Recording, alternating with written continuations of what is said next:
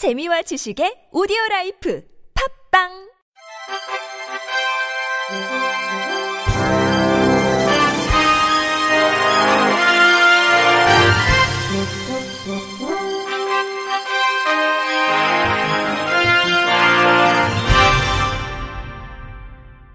청취자 여러분 안녕하십니까? 3월 7일 목요일 KBIC 뉴스입니다.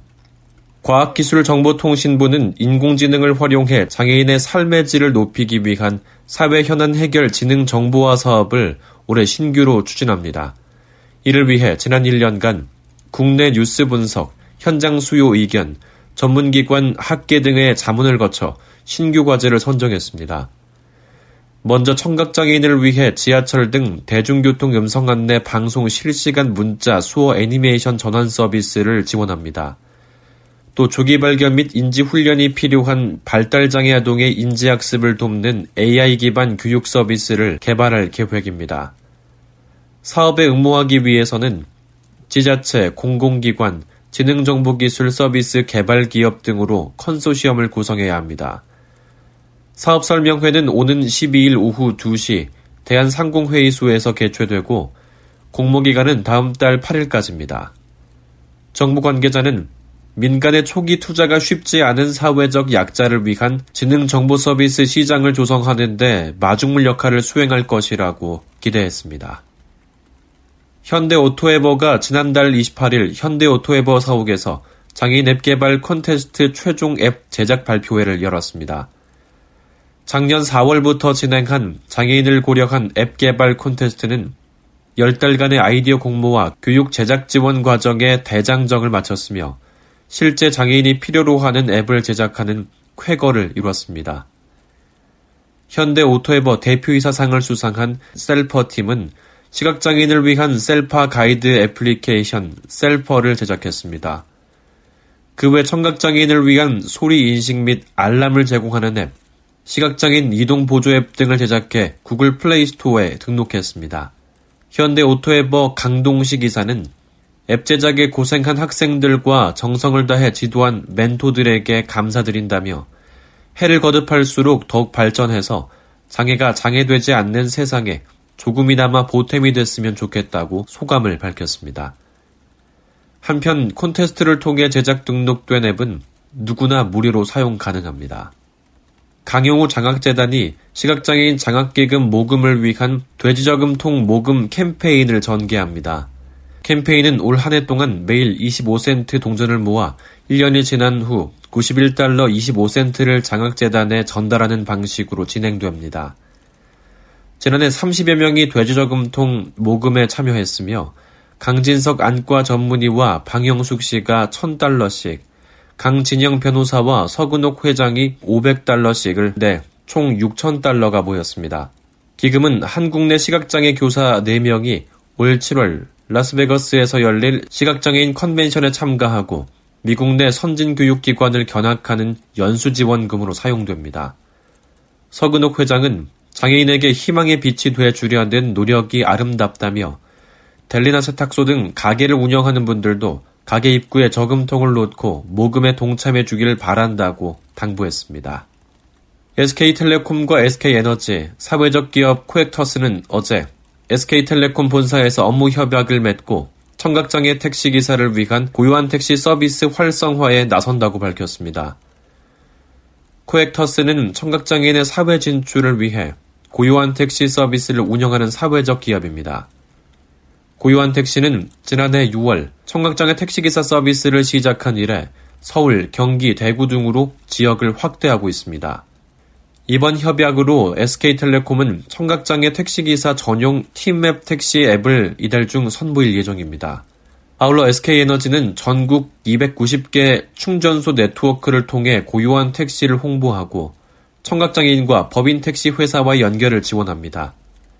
SK텔레콤 관계자는 30만 청각장애인의 일자리 확대에 도움을 주기 위해 장애인 전용 앱을 만들었다며 청각장애 택시기사들의 원활한 콜 수락을 위해 콜잡이를 지급할 예정이라고 전했습니다. SK에너지 허창근 네트워크 사업부장은 더 많은 청각장애인이 고용될수록 사회적 기업인 코엑터스도 성장할 수 있어 동반 성장에 좋은 사례가 될 것이라고 밝혔습니다. 홀트 강동복지관이 지난 4일 발랄 카페 5호점을 개소했습니다. 카페는 홀트 강동복지관 1층에 위치해 있으며 카페 옆에는 강동구에서 운영하는 5개 장애인 직업재활시설에서 생산한 중증장애인 생산품을 전시, 판매하는 공간도 마련되었습니다. 카페는 발달장애인 바리스타가 채용돼 근무하며 주말과 공휴일을 제외하고 오전 9시부터 오후 5시까지 운영됩니다. 최한여 관장은 발랄 카페의 수익금은 전액 복지 사업에 사용될 예정이라며 발달장애인들이 날마다 성장하는 카페가 될 수 있도록 많은 격려를 부탁드린다고 밝혔습니다. 이정훈 강동구청장은 지역 주민들과 장애인이 어울려 소통하며 사회 일원으로서 활동할 공간으로 자리매김하길 바란다고 전했습니다. 용인시는 낮 시간 다양한 체험을 원하는 발달장애인을 대상으로 주간 활동 서비스 신청을 받습니다. 대상은 지역 내 만 18세에서 65세 성인 발달장애인으로 서비스를 이용하려면 주소지 읍면동 주민센터에 오는 13일까지 신청서를 제출하면 됩니다. 대상자로 선정되면 2에서 4인 그룹으로 독서, 운동, 여행, 문화생활 등을 하는 참여형 프로그램과 악기 연주, 미술 공연, 제과제빵 등 창의형 프로그램에 참여할 수 있습니다. 서비스 제공 시간의 경우 매월 단축형은 44시간, 기본형은 88시간, 확장형은 120시간을 지원합니다. 취업자, 주간보시설 이용자, 거주시설 입소자, 평생교육시설 훈련 등 다른 서비스 이용자는 제외됩니다. 시 관계자는 지역 내 장애인에게 사회 참여를 돕는 좋은 서비스를 시범 제공할 수 있게 돼 기쁘다며 앞으로 서비스 규모를 확대해 발달 장애인이 지역 사회에 참여하도록 도울 것이라고 전했습니다. 안동시가 장애인 체육회 설립을 위한 준비에 착수했습니다. 안동시는 이를 위해 장인체육회 설립준비위원회를 구성하고 오늘 오후 4시 안동시 체육회 회의실에서 첫 회의를 열었습니다. 이날 회의에서는 장인체육회 규약, 내부 규정, 사무국 운영 및 이사회 구성을 논의했습니다. 다음 달 이사회를 개최하고 5월에는 경상북도 장인체육회 설립 인가를 받아 안동시 장인체육회를 발족한다는 계획입니다. 체육회는 권영세 안동시장이 당연직 회장을 맡고 현재 안동시 체육회에서 근무 중인 장애인 지도자 2명이 지도를 맡을 예정입니다. 권영세 시장은 장애인의 눈높이에 맞는 맞춤형 프로그램 운영으로 신체 활동은 물론 사회 참여도 활성화하는 구심점 역할을 할 것으로 기대한다고 밝혔습니다. 끝으로 날씨입니다.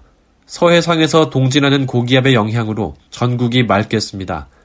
기압골의 영향으로 모레 제주도에 비가 시작돼 일요일에는 전국으로 확대되겠습니다. 내일 미세먼지와 초미세먼지는 대부분 보통 수준이겠으나 대기 정체로 국내에서 생성되는 미세먼지가 축적되는 일부 내륙 지역을 중심으로 농도가 높을 것으로 예상됩니다. 이에 따라 세종, 충북, 전북은 나쁨, 그 밖의 권역은 보통으로 예보됐습니다. 아침 기온은 복사 냉각에 의해 오늘보다 2에서 4도 낮아지면서 내륙을 중심으로 낮과 밤의 기온차가 10도 이상 크겠으니 건강 관리에 신경 쓰셔야겠습니다. 아침 최저 기온은 영하 6도에서 6도, 낮 최고 기온은 9도에서 16도를 보이겠습니다. 이상으로 3월 7일 목요일 KBIC 뉴스를 마칩니다. 지금까지 제작의 안재영, 진행의 이창훈이었습니다. 고맙습니다. KBIC.